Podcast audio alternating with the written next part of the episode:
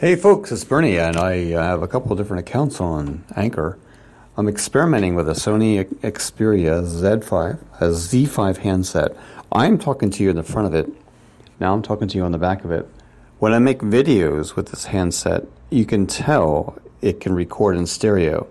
I'm using HiQ MP3 right now, and I'm wondering, will this actually come across?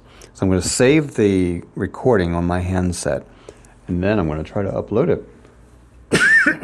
I coughed, upload it on the Spreaker and see, no, upload it onto Anchor and see will come across as stereo. What do you think?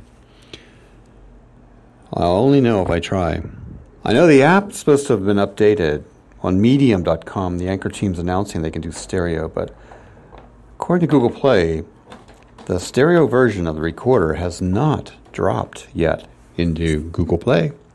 All right, I'll upload this as my, um, let's see what account. I'm not sure which account I'll upload it to. Somewhere, then I'll listen again.